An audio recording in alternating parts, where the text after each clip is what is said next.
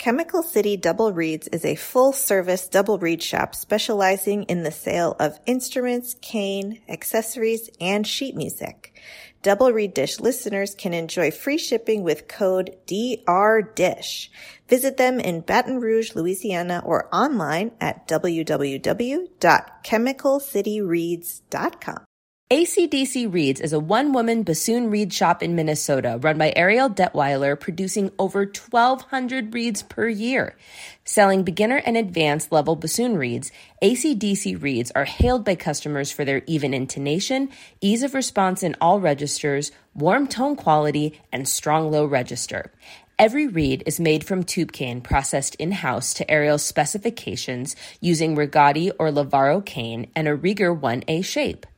You'll also find bassoon themed gifts in the shop, including greeting cards, stickers, artistic prints, and the ever popular Blackwing bassoon pencil. Make sure to follow ACDC Reeds on Instagram, where Ariel posts artistic photos and educational stories about her everyday experiences with reed making.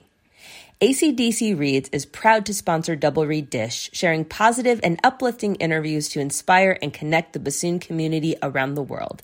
Find ACDC Reeds at acdcreeds.com or at retailers like Chemical City Double Reeds, Midwest Musical Imports, or Reed Supplies Canada. Try out ACDC Reeds today and let the reed do the work.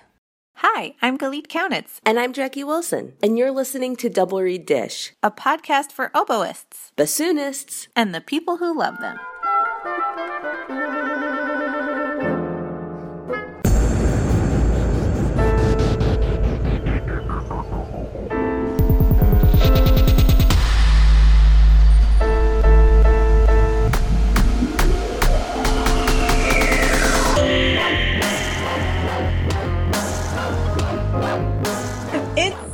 Halloween season, Jeff.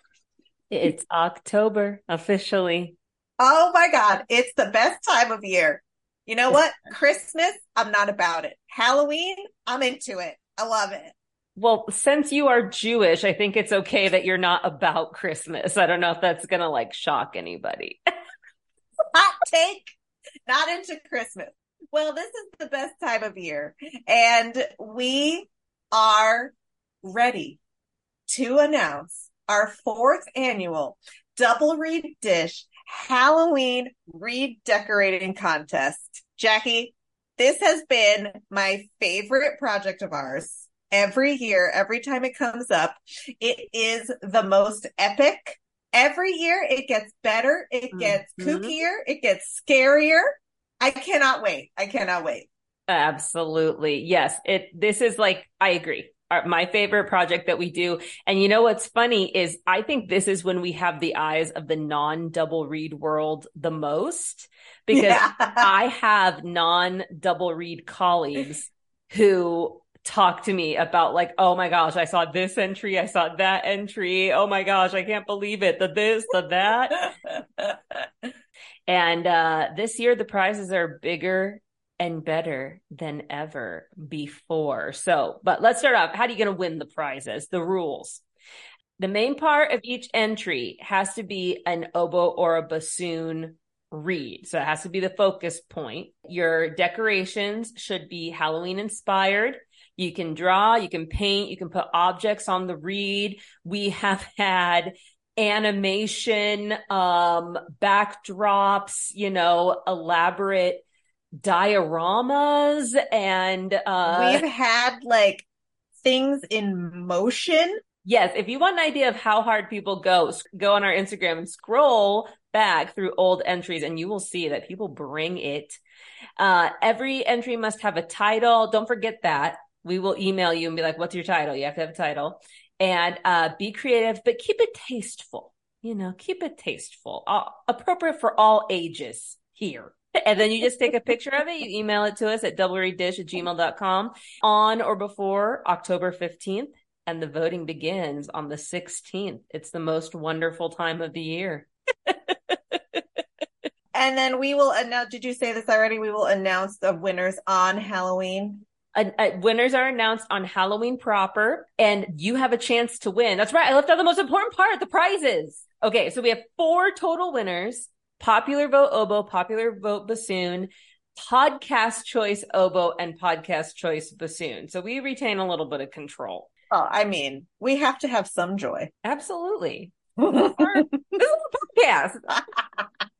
Our amazing sponsors, Barton Cane, Chemical City Reeds, ACDC Reeds, and Oboe Chicago, have all donated to these prizes. Each winner is going to receive a $50 gift card to Chemical City Reeds, a $50 gift card to Barton Cane, a Blackwing bassoon pencil slash greeting card bundle from ACDC Reeds, and our oboe popular vote is going to receive an oboe reed drying rack from Oboe Chicago. We've seen pictures. It's beautiful. Mm-hmm. Or a t-shirt from the Double Reed Dish merch store. So these are the biggest prizes we've ever had. It Absolutely. is going to be epic. And listen, I have students, they're always, I don't have money for cane. I don't have money for supplies. And it is expensive. I would never invalidate that it is expensive. You know what is not expensive? Taking an old crappy reed that is currently in your case having some fun. And by the way, I should say we allow group entries too. We have had studios enter together. We've had friends and collaborators enter together.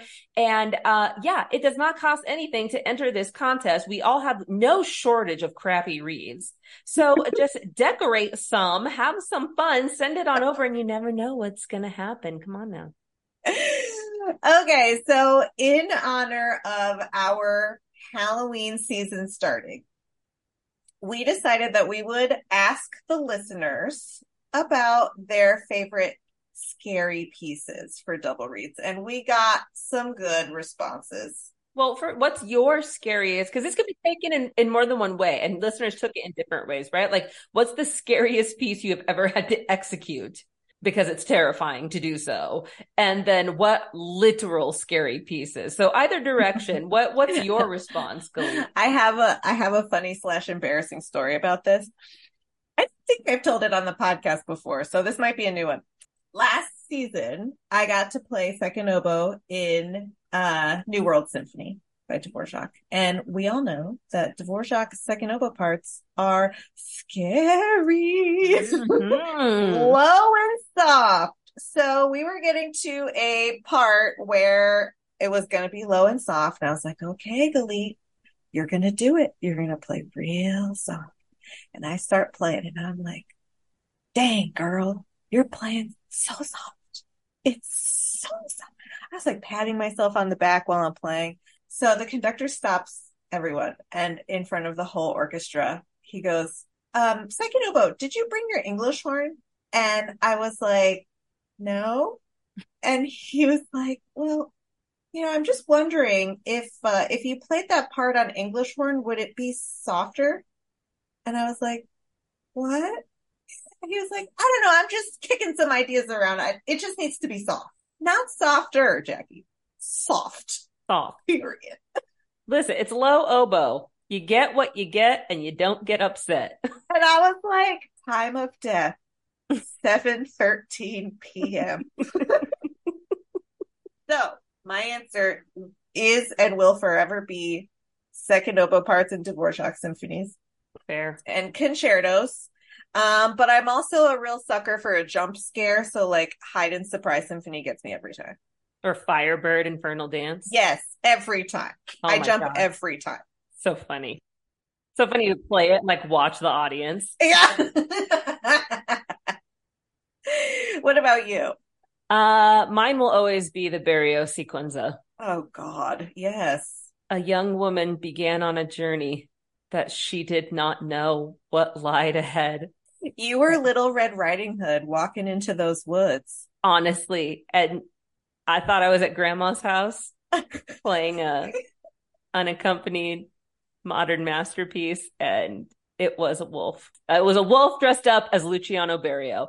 Uh, yeah, I am proud that I pulled it off.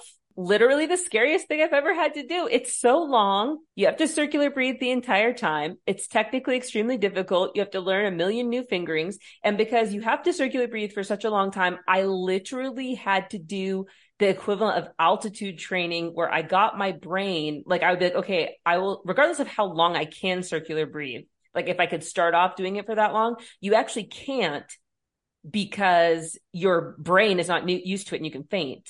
So it's like, okay, I have to circular breathe for a half page and get used to that. And then for a page, for page and a half, two pages, and you would get splitting headaches afterward because of the oxygen deprivation. Yeah, it's like exactly like altitude yes, poisoning. exactly. Yeah. poisoning. Yeah, not training, poisoning. Uh, so yes, it's one of those things I look back and I'm like, hmm, I should feel proud. I primarily have post traumatic stress. and I will never play it again. And because I wrote an article about the process, co-wrote an article, Kristen Schillinger, about the process of learning it, I will have young musicians reach out to me and be like, you know, do you have advice? Do you have this? Do you have that? Yeah, I have a lot of like, advice. I have a lot of don't do advice. Don't. Don't. So I don't know. Maybe someone's listening going, you're belly aching, but you know what? Again, it's my podcast.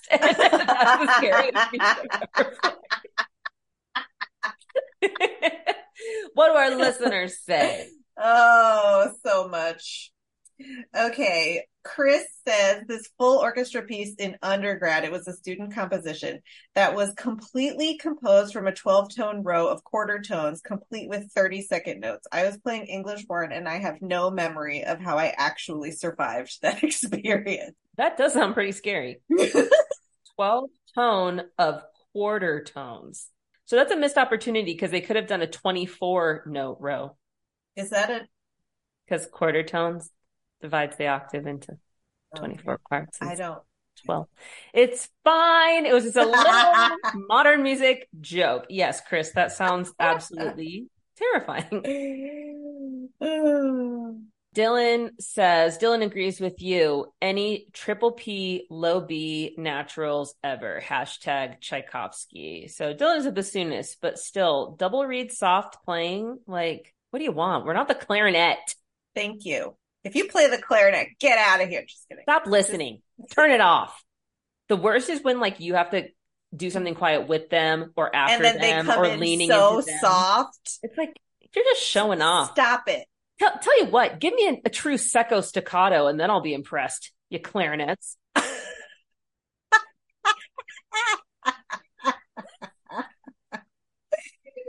Marina says Godzilla eats Las Vegas for Wind Band. We even had to scream. I love that. I don't know this piece. I need to find it. I just scream even when not prompted by composers. So, Is that how you start your day with a coffee and a scream? Well, you know what is interesting? I wrote my dissertation about the Gubaidulina Concerto for Bassoon and Low Strings. And in the fourth movement of that piece, she has this figure that says scream. And I studied every existing recording of it. And some people interpret that as like the bassoons trying to scream, some sort of like bellowing thing, maybe like pitch bend, multiphonic. Lots of people interpret it different ways. But one recording actually interprets it as a human scream. Yes. And so it's like this cadenza, and then all of a sudden it's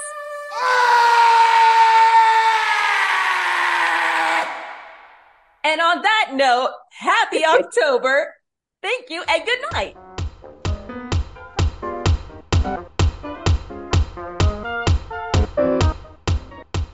Specializing in the finest assortment of oboes, clarinets, bassoons, and their accessories, RDG Woodwinds serves musicians around the world. Their employees are all professional musicians who have a deep knowledge of the products that they sell. RDG's repair shop has an international reputation with a combined 100 plus years of service among the five repair technicians. Plain and simple, RDG provides excellent products and fabulous customer service.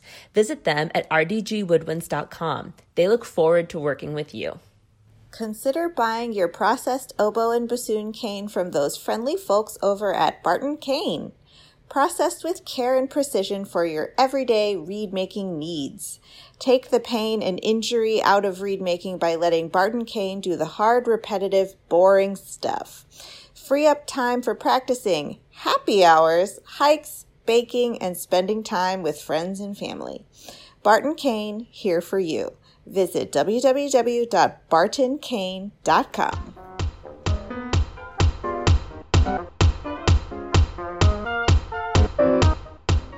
are so happy to welcome to Double Reed Dish Leyla Zamora, third bassoon and contrabassoon of the San Diego Symphony. Welcome, Leyla. Thank you. Thank you for having me.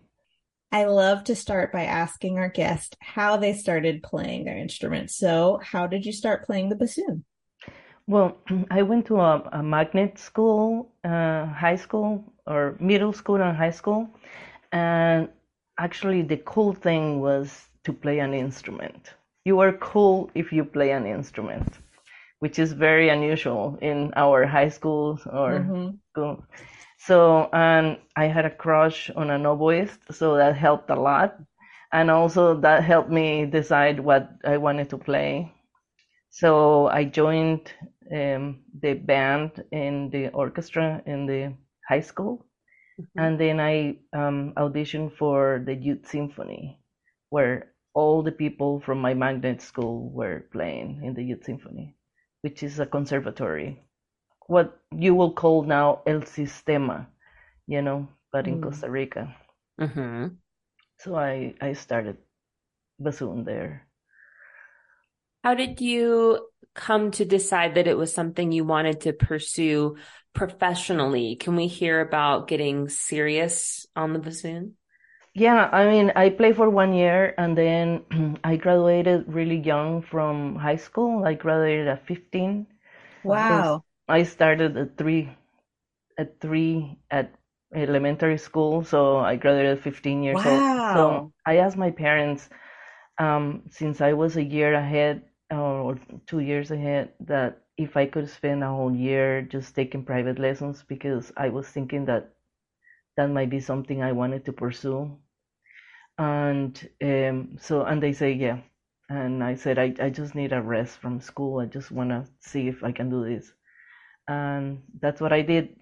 So, and because I started a little late, I started at 14, then I knew if I didn't just focus on one whole year to try to make up, I, I wouldn't make it. And, and they were very nice and supportive. So yeah, that's how it happened. Can you talk us through what happened next in terms of your training and educational journey? Yeah, after that, I joined, well, after that year, um, I joined a paid youth symphony in Colombia. They hired me as one of the bassoonists, and I, I played there in the um, Youth Symphony, National Youth Symphony of Colombia. And and meanwhile i was trying to apply for schools and i have heard of this bassoonist valery popov in russia and fantastic player. And so i thought maybe the russian school was an option and i applied and applied to it and i i got a full scholarship. So from colombia i left to to russia and i studied in the conservatory in the tchaikovsky conservatory for two years.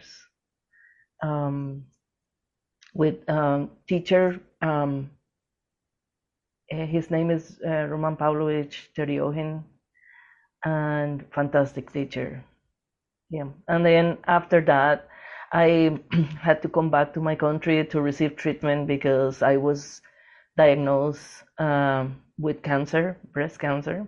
Wow. At um, 17, so I just had to come back um, to get the treatment uh, but I still kept playing and practicing. So after the treatment, um, I got into the National Symphony in Costa Rica and I played with them for three years. After that, the opportunity presented that I could finish my bachelor's at Baylor University. And my teacher in Russia had died, so I just didn't want to come back because I really like him. And so I finished my education, my undergrad at Baylor University with Jennifer Speck, uh, who was also a very doting teacher, devoted, wonderful, just what I needed, you know. And she she had a very structured type of teaching, and I I needed that. I needed so. Leyla, your story is incredible already. I I have several follow-up questions. I but I guess the first, as I listened, the thing that came to my mind was um how much you traveled at such a young age. First Colombia and then Russia and the yeah. United States. And I, you know, travel internationally on vacation and sometimes get overwhelmed and you were so young. And I, I just wonder if you could tell us a bit about those experiences, the culture shock and like, you know, if we have people listening who are considering becoming international students or who are maybe intimidated by pursuing opportunities in other parts of the world, like what advice would your experience give them? Yeah, I'm I'm I think um well, I had an advantage because my father worked as an accountant for an airline. Um so so he always instilled us you know to travel travel is good travel opens your mind you know like he was just totally um encouraging but um and so when I went to Colombia, it was very familiar because we have been there many, many times. So, but when I went to Russia, you know, the thing I found out is that there is always somebody who will help you. Mm. And if you have, if you ask for help, and it was a total um, cultural shock. And of course, I didn't speak the language but they have they have you immediately in language school they put you immediately in language school and your bassoon lessons that's how they mm. start they you just take bassoon lessons and go to language school. And after a while then you can um, go to the conservatory and take the other classes. And maybe piano or harmony but the way that they do like harmony and the theory classes is very uh, with a piano, so you actually don't need to talk a lot because as long as you know do re mi fa sol la si do, that's all you need to know. And so, and with the bassoon lessons, it was just very um, natural. Like I understood by example. My teacher play again and Italian, lots of Italian. Mm, progreso, ma non tanto, and you know, like all kinds of uh, words, funny words that he invented. But I I understood. But you know, after a while, because you're so young, you start understanding the language. You you learn the language very fast. Mm-hmm. Um, I cannot say I speak Russian now, but I, I can understand. I can read, mm-hmm. you know, but I I don't I don't speak very well at all but um, I can read Cyrillic, and it, it, was a very interesting. And it was in, in, it was still a communist country. It was before the perestroika, so so it was very interesting. Uh, foreign people were treated really well and with a mm. lot of care. Mm. I had two surgeries there because of the diagnosis. That's how I discovered it. Um, I just felt something in my breast, and and I'm like, I'm going to the doctor, and they're like, Do you need to do a surgery right now. So I had a surgery in Russia, and they were like fantastic and very careful. And I, because I was still a minor, so mm. they treat me really well. Uh, so I, I, I don't know if it was luck, but I, I feel like if you go with the right attitude and don't expect a lot, then you will, you will have more than what you expect. Well, it just struck me, I guess, relevant to the bassoon, but like to face breast cancer at such a young age and to have it interrupt your study and to just have to, you know, consider such a significant diagnosis at such a young age. Um, it seems like that uh, demonstrates an incredible amount of resilience that uh, ultimately you were able to, you know, continue and um, go on to pursue your path. And I don't know if that, if you want to talk any more about that experience or if it gave you any particular perspective going through something like that, period, but also, you know, so young. Yeah, I mean, I think my motto in life has been survival of the species. I always say, I always say to myself, survival, survival. I go into survival mode right now. Mm-hmm. Um, if I cannot sleep well and I wake up and I have a ton of things, very important things. I'm like survive the day, you know, like mm-hmm. always. Um, so I I had the same attitude, and I I wanted to play bassoon so badly. Like I that was not my fir- bassoon was not my first choice. I thought maybe harp or trombone, but they were like, "Oh, you are too little. You cannot reach all the strings." And then I had braces, and so I um, so then they say, "But it, there is a there are openings in the bassoon studio," and um, William Dietz was a teacher in Costa Rica. He went with the Corps, with the Peace Corps. Uh, so he was my first teacher.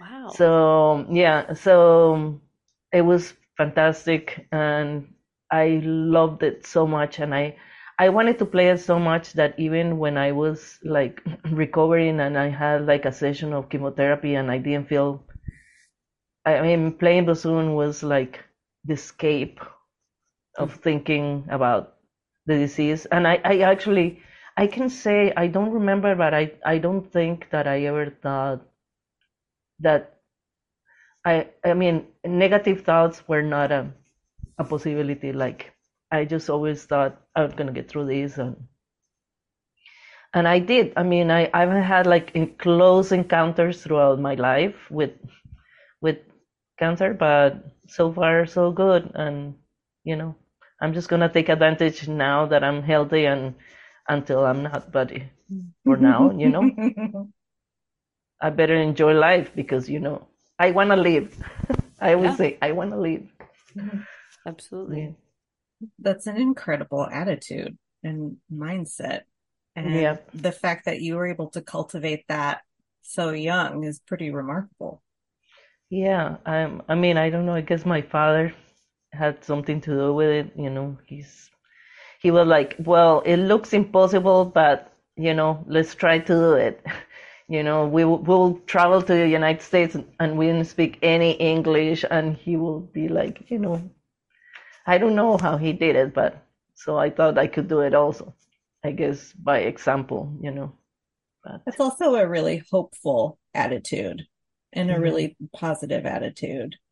Um, well, I mean, that's all you have to continue, right? You don't mm-hmm. want to give up. That's you. Don't, you don't want to give up and try not to think of the of the negative or the possibilities of not working out I mean, at least give it a try. So you're like, okay, I try. So, um, walk us through uh, your career after Baylor. Mm-hmm. Well, after Baylor, I um, auditioned for um, Rice, and I got in, but I had a boyfriend, and I don't know if you want to include this in my, but I had a boyfriend, and he is like I'm going to Chicago, and you know, if you want to pursue this relationship, we have to go to Chicago together. So um, I told Ben Kamins, bye bye.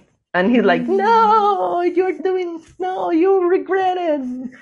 And, and, but, you know, I ended up studying with, um, at DePaul University with Bruce Grainger, um, who was the assistant in the Chicago Symphony. Mm-hmm fantastic player, and I learned so much from him.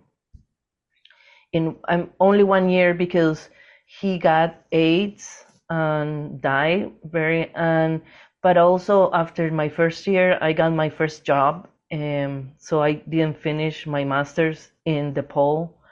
I got the Memphis Symphony principal bassoon and it was a very uh, big shoe to fill because in that orchestra the previous bassoonist had been uh, John Clouser, who's now Cleveland principal, Danny Matsukawa, who's principal in Philadelphia, and the latest was uh, Sue Heineman, who's now principal in National. So I I couldn't believe I got the job, and I I was then after that I bet okay I have to work really hard to try to make you know to try to at least be decent and you know so i got my first job in between the two the master's degree and so then i transferred all the credits to memphis state just to finish my master's have a master's degree mm-hmm. and um, I play the Memphis Symphony for 10 years. And my husband, I met my husband there, who was the principal viola, and uh, we got married and had great 10 years in the Memphis Symphony, play all the repertoire that you could wish for um, multiple times. And um, I was very happy. But I always loved the contrabassoon. So I told my husband that maybe I was thinking of taking um, taking up the contrabassoon and retiring, you know, in another job little did I know that that indomitable beast that was the contrabassoon, you know, it's like it's another another thing on its own. But um, I decided to start taking auditions in Contra, and um, I was always in the finals, but I didn't. So I tried to play for people and you know, and a lot of people, if you ask for help, they will help you. Uh, so I had people like Juan de Gomar, who is a fantastic contrabassoon player, and he Juan de Gomar, Mark Romatz also was fantastic, and, Ro- and Roger Soren were fantastic people who helped me a lot about the contra because I didn't even know how to hold a contrabassoon and so I started um, to take auditions, and finally I got um, San Diego Symphony.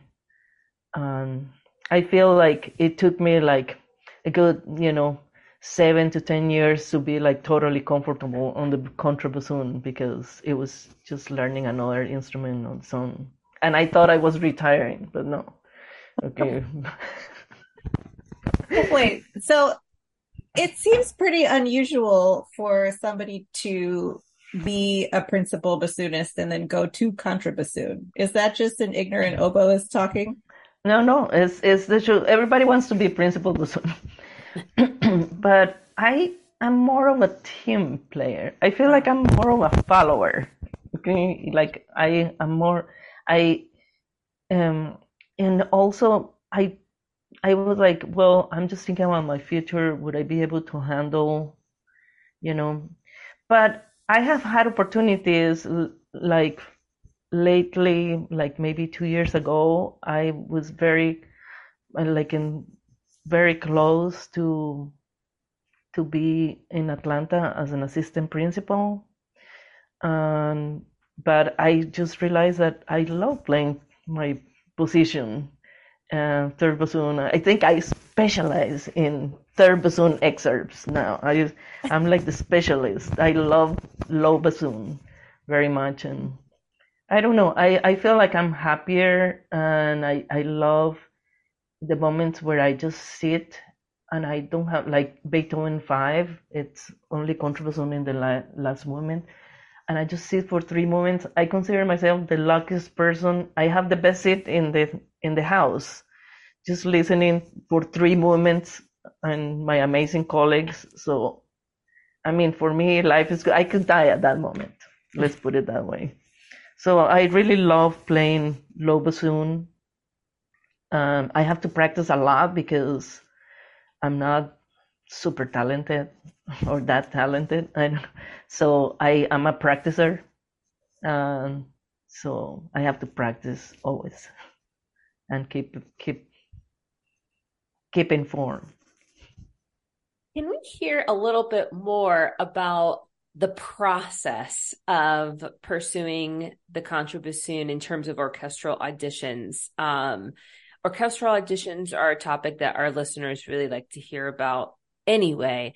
But I'm always so fascinated by contra auditions because it feels like you have to show mastery of two very different things in really short succession. And while I'm not a contra specialist or even really a contra player at all, I have heard multiple people say that the key to success in contra positions is being an excellent tenor bassoon player because a, a lot of times people will neglect that part. And um, so anyway, yeah, I guess I'd just be experience uh, uh, interested in hearing your experience in preparation, like dividing your time. Although you were, had already been principal for a decade, so maybe you know you you had that really solid foundation.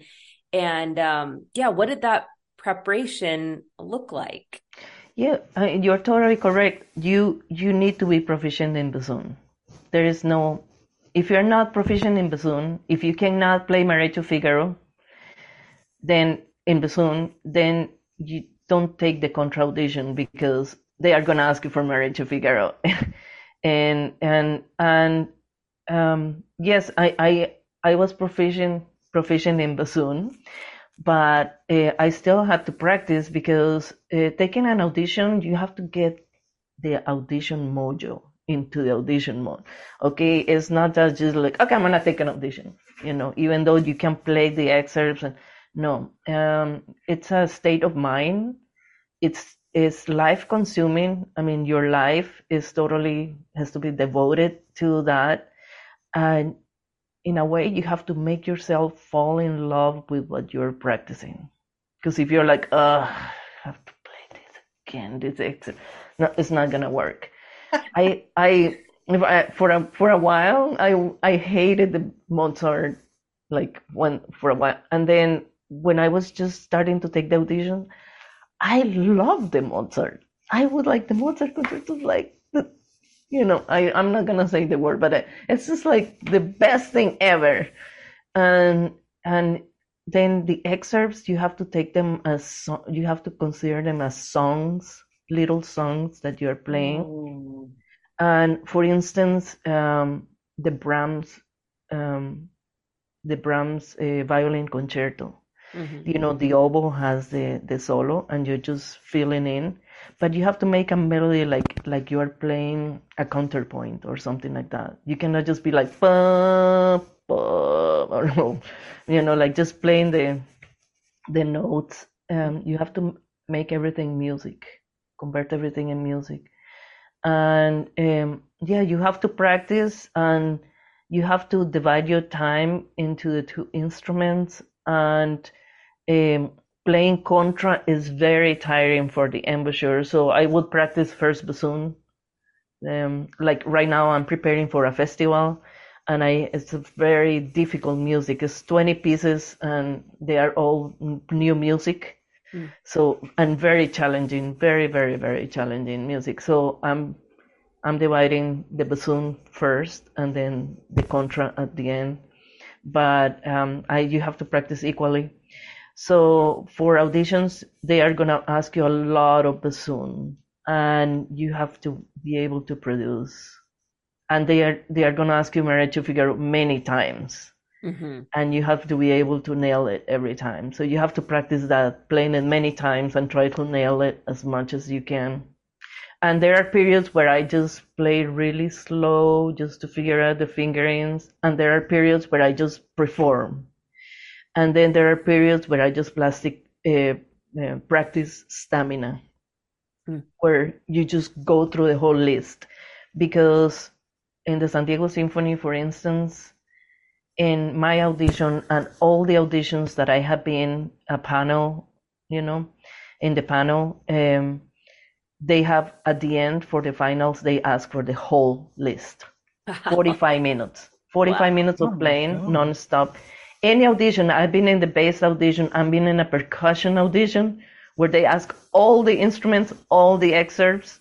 So this might be like an hour of playing and for every candidate and that you have to have the the mind so so it's it takes i mean preparation is mental and physical and you cannot be distracted you mm-hmm. have to mm-hmm. and you have to love you have to make yourself love this and make it so how do you love it make it into music musical little excerpts you know what's the music in this excerpt so it's a little melodies little melodies that you play for people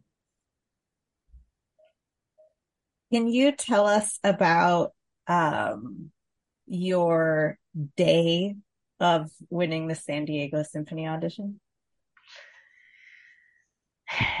Okay, so uh, we, so this is a great lesson. Never give up. Okay, so, so I know, I mean, you can make little mistakes, but it's like Michael Jordan says if you miss one, just don't think about it, don't dwell. You know, be, keep keep trying because they know they know your product and they know that you're good. So you you can make little mistakes, but um, they have to be cracks or you know not major mistakes. So so the day of the audition, I played the preliminary and uh, well for San Diego Symphony, I had taken an audition three months before. I was in the finals with another person, and they didn't give the job to anybody. Mm. So three months later, they opened it again, and my colleagues were like, "Well, they already saw you, and they didn't like you." And I'm like, mm, "I'm gonna go. I feel like I have to go again." And and you know, I was in good shape, so in the good shape, so I just prepare more, even more, and try to remember what I didn't do well or why wouldn't they like it. You know, recorded myself a lot because you're the, your best teacher. and it's horrible because it's hor- recording yourself is horrible. You're like, oh my god, the sound, oh my god, this, and nothing sounds good, but but you will improve little by little. so I went the second time, and I uh, played the preliminar, and then I passed to the second the second round, and I was playing and I missed a note. I just the note didn't come, and I just thought it was an important note. So I'm like, okay, that's it. I'm leaving. I left the hall. I packed my things. I left the hall. Luckily, I was staying in a hotel across the street. I packed my contra. I called the airline, and then when I had a, and changed my flight, I had the contra packed because I packed it on another box. And then I got a call and they say, Leyla, we're waiting for you for the finals. Where are you? oh, and I'm like, and I called the airline and I begged, you know, and I, then I rushed. But the good thing is I was across the street. If I had taken an Uber to a hotel, I they were, I didn't know I had passed because I didn't, I didn't think, I thought that note was really important and I missed it. Mm-hmm. So it's like that's what Michael Jordan says. He says like the product. They are looking at the the whole product, Mm-hmm. and if you miss a note, it's not. And play, being in a panel now, I realize that yeah, that's true. Like sometimes they have like little cracks, and you know, we just had the horn audition, and you know, horn, you know, they crack, and but it didn't deter from like being a fantastic player, like the guy who who got the job, you know, even though maybe he had like a little here and there, but you know. So anyway, so went to I went to the to take the finals, but I didn't have at that point. I was just so elated, and I feel like I was just like, I'm just gonna go for it, and you know, we had to we had a rehearsal with the pianist to play the Mozart concerto, and I was just so happy that I had a piano, and we were playing the Mozart concerto with a piano. So I just came, and I was like smiling, and I was like so happy to be there, and surprised at the same time. I didn't have time to like really get nervous, and and then I played the Mozart concerto, and then all the excerpts, and I crack one note, and they all laugh, and they ask at that, at that point the curtain was down it's no more we we have curtain until the very end but at that point the curtain was up and they all laugh because i cracked the last note of of the ravel uh, and they asked me would you like to play that again now when they ask you that make sure you nail it because you know so yeah i went i went and played it and everything was fine and then they came and gave me the news and and I left. I was so happy. I like, thank you, thank you. I left. And then again, they, they call Leyla, you didn't tell us if you were going to take the job. I, but I was like, it just was an, an amazing thing. And wow. I was it was one of the happiest day of my life.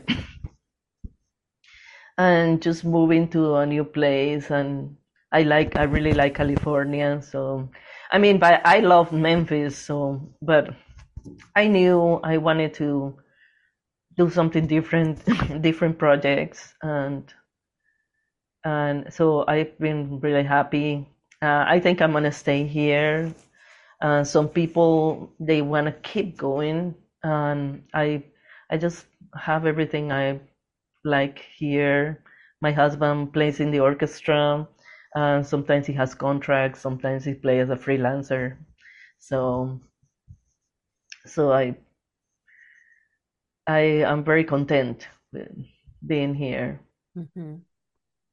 Do you have any you you gave several wonderful pieces of advice in that last answer, but having served on many audition panels, are there any other insights that you've gained? It's kind of like in higher ed, you yeah. a search committee, you learn like, mm-hmm. oh, I wish I could apply again, having served on all these search committees. Yeah. Do you have any other insights you could offer? Actually, I do. You know, it's so funny. Um, we had the percussion audition 124 people showed up and they had to play all the instruments. So each candidate was like 40 minutes. We had to listen for four days, something for the preliminaries only. Wow. But, but you know, the simple, just my advice is play what's on the page. Play what's on the page. And if you play what's on the page and follow everything that each measure says, you are ahead by 10% already. It's amazing. Like we had a percussion playing uh, a percussionist playing uh, Lieutenant Kije, mm-hmm. and they have something like really simple, simple, simple, something like that, and none of them did what's on the page. Like, well, I mean, the one who won, you know, probably 10 of 124 percussionists. And that has been the lesson and has been the the thing that I have noticed the more people don't pay what's on the page. Mm-hmm. So and and I had I had written something else and one thing another thing is um, don't let don't let um, yourself get into yourself. Don't let those little gnomes or cockroaches or little voices in your mind get in your head. And somebody says something really, a little girl says something really funny. It says, tell the negative committee inside your head to sit down and zip it up. okay? So remember that I always say, tell the negative committee in your head to sit down and zip it up, okay? For the moment of the audition. Because those little voices, I was talking to a psychiatrist. Actually, he works with serial killers. But he, he said that those little voices, which I asked him, you know, do you have gnomes? Do you know, like the gnomes? I call them the, I call them the gnomes. Um, they are they are always sitting in here and they're like, you're gonna make a mistake. You're gonna make a and you're like he said they are very good for your improve for improving they are like your they keep you in check with like getting better but there are points that you have to tell them to you have to silence them mm-hmm. so i basically you can leave them in a corner i left them in a corner of the hall i said i'll come and pick you up and I did that. I verbally. He he told me that that psychiatrist who worked with serial killers. He was my host for a for a um, a festival that I did, and he said just leave them somewhere and then do do what you have to do, and then come and pick them up because they are important in your life. They are like self checks, you know. And mm. and he's and I did that. I I left them in a in a sign, a stop sign, and I said stay here I'm gonna take my finals and and I think it helped just the, going through mentally to that. But you you need to silence them and and silence yourself and stop self criticizing at that moment. Just and and also put the work. If you do the work, um, if you do the work, then you say, I did the work and I deserve. You know, you just have to tell yourself little things. And and and, and I I I I go through this all the time because I get really nervous. I still get really nervous of performing. Mm-hmm. And so I I have to have to tell me different things at different times just to go through stuff. But yeah, basically paste on the uh, play what's on the page, and then put the work, and then um, silence your little gnomes. I love that. Did he tell you which serial killers? yeah, no, it's he, he. They live in Oregon and they just work with serial killers. Is you know, it's a a skill on their own because they say they are very cunning and very smart, and so that was very interesting to have them wow. um, as a host in a festival. Music and then my all host, sorts of places. my other hosts in in the other festival that I did, Brit, they were forensic pathologists. So you can, oh. I know it's amazing, amazing the things that you hear, you know. Would you, uh, cause before we started recording, uh, you had mentioned that you do a little bit of teaching, um, but that you have a very unique studio. So would you be yeah. willing to talk to us about your private studio? Yeah, um, I don't, I don't like to teach a lot because, like I told you, I'm a practicer. Yeah. I have to practice a lot. I have to practice bassoon and I have to practice contra. So um, I don't have a lot of talent. So I have to really keep my playing. So I cannot afford to take a lot of students.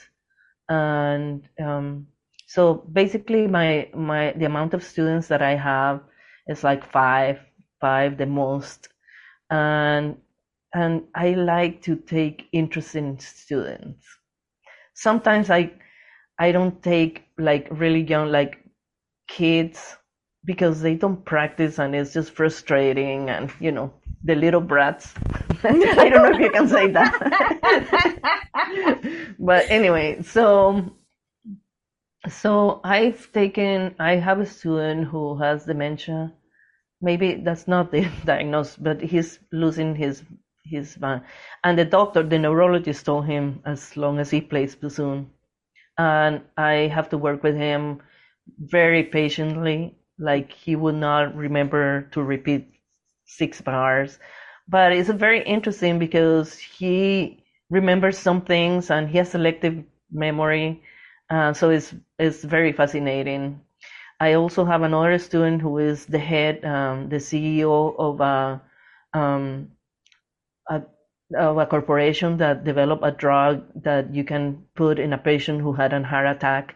And so he he's very and, and he did study with Herzberg um, when he was very young. So he's take, he's very into the bassoon, and he he actually just went to McQuigley. He was there, and he's just eh, very fascinating to teach this person because of the way that um, the lessons go. And I have to have a lot of patience with older people, but I find it fascinating. And I have a one one kid that crosses the border, and I don't charge this kid because um, I don't think maybe a kid can afford it. But so I barter because it's important for them to see the value in things. So I want him to I want him to bring me something for the lesson, you know. So sometimes I get a bag of beans, sometimes I get a carafe, sometimes I get, you know, a little souvenir. I, I don't care what this person brings me and really it's not I'm I'm not looking to get anything, but I want them to know that somebody's teaching them and it's their time and there is a value in me teaching this person. Mm-hmm. So, and then I have two high schools, and they are they are great players. They are great little players. They play in the youth symphonies here. But basically, that's that's the studio. But I I I like to take interest in people. That's basically my.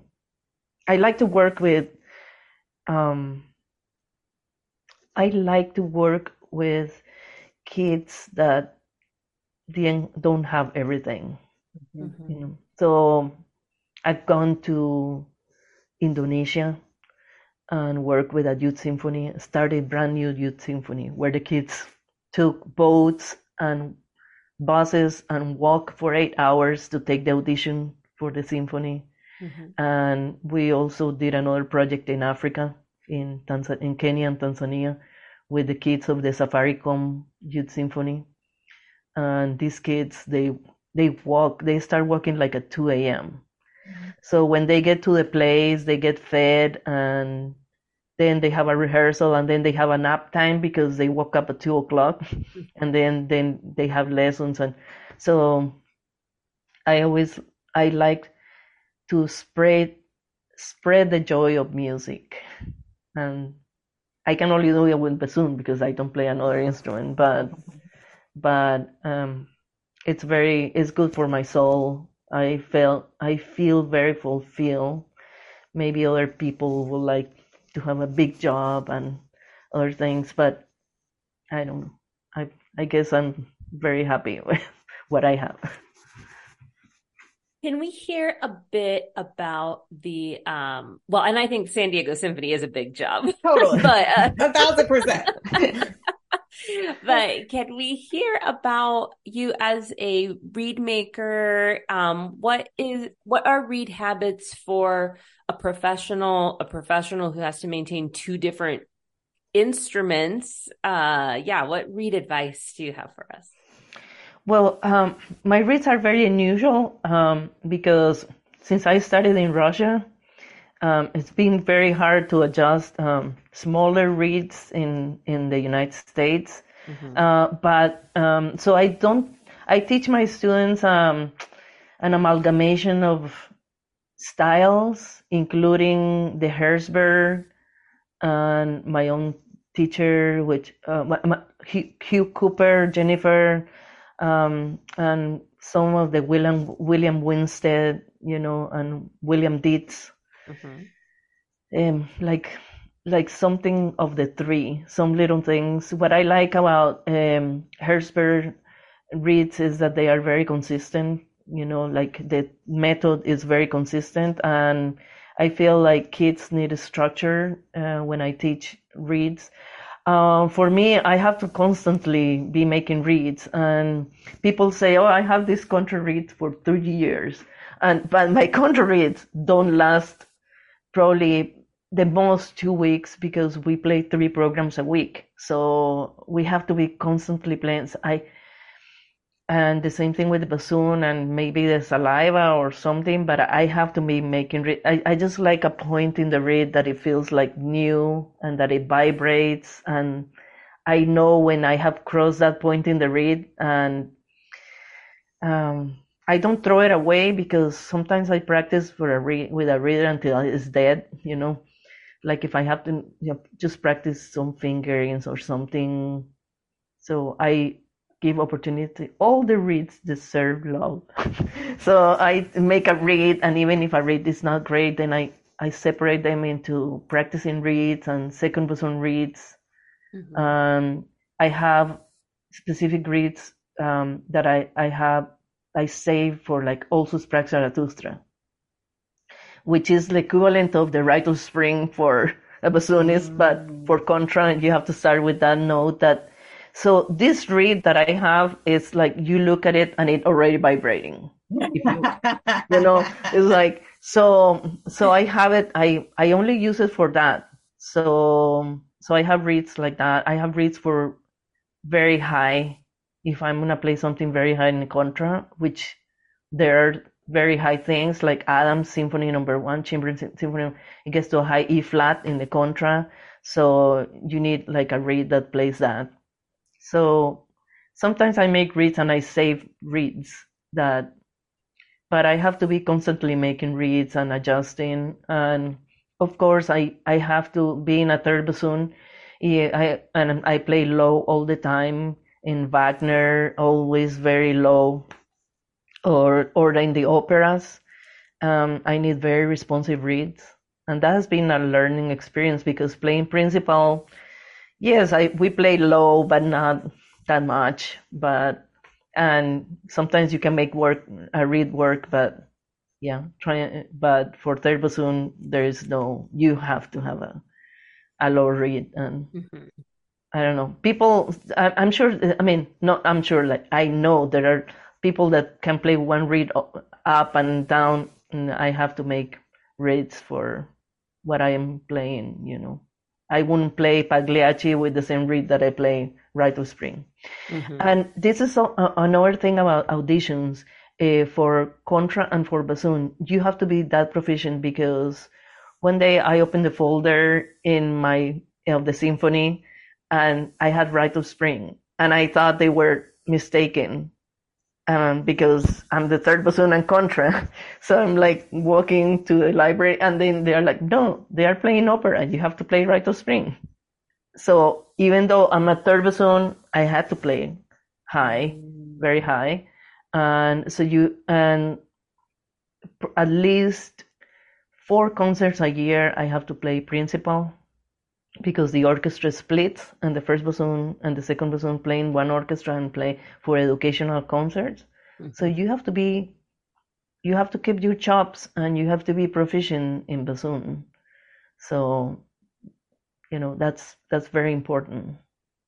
Would you share with us a favorite memory of a past performance?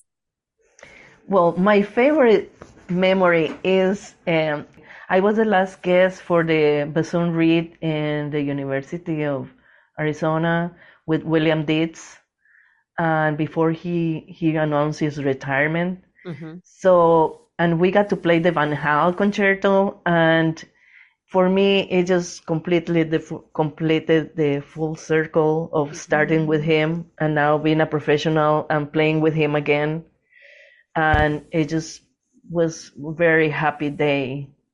Um, so this is one of my happiest days, and just working with him as a in a professional level and preparing, that was fantastic. What advice do you have for a young musician who aspires to have a career like yours? Okay, so start practicing now. That's start practicing. Put the work. It's totally worth it. Um, I always was like, I asked one time uh, to David McGill um, if he knew anybody who had practiced a lot and put a, a lot of effort and didn't make it, and he said he didn't know anybody who did the work and didn't make it. So so just put the work and also be flexible, be open in your mind about um, because basically when you play in an orchestra or chamber music, uh, you have to be a team player, a compromising. You have to compromise intonation, articulate. You have to so be keep keep up an open mind and um, dream high but be realistic you know dream high don't lose yourself in dreaming do the work be dream high while you practice and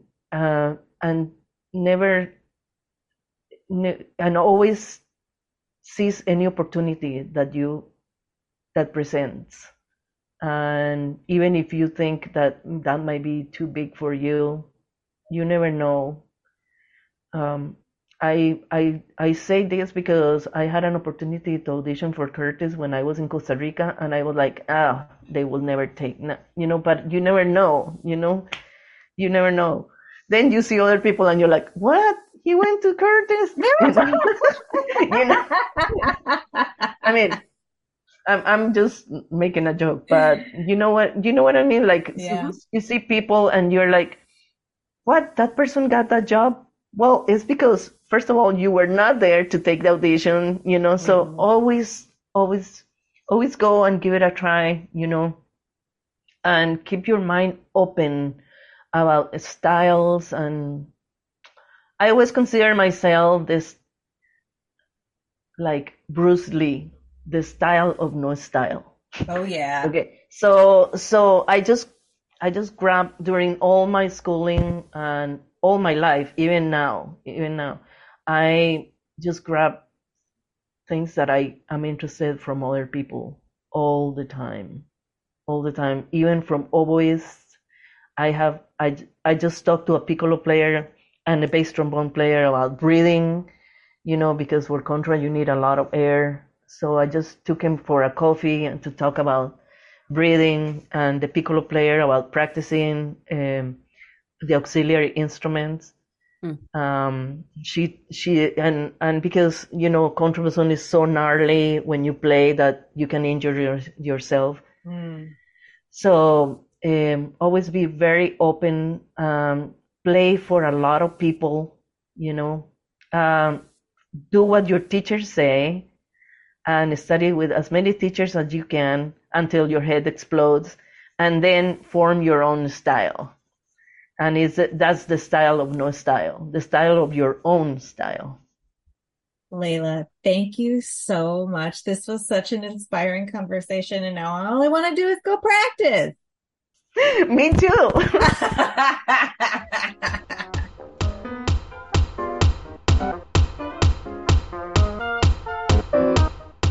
Oh, happy October. Get up.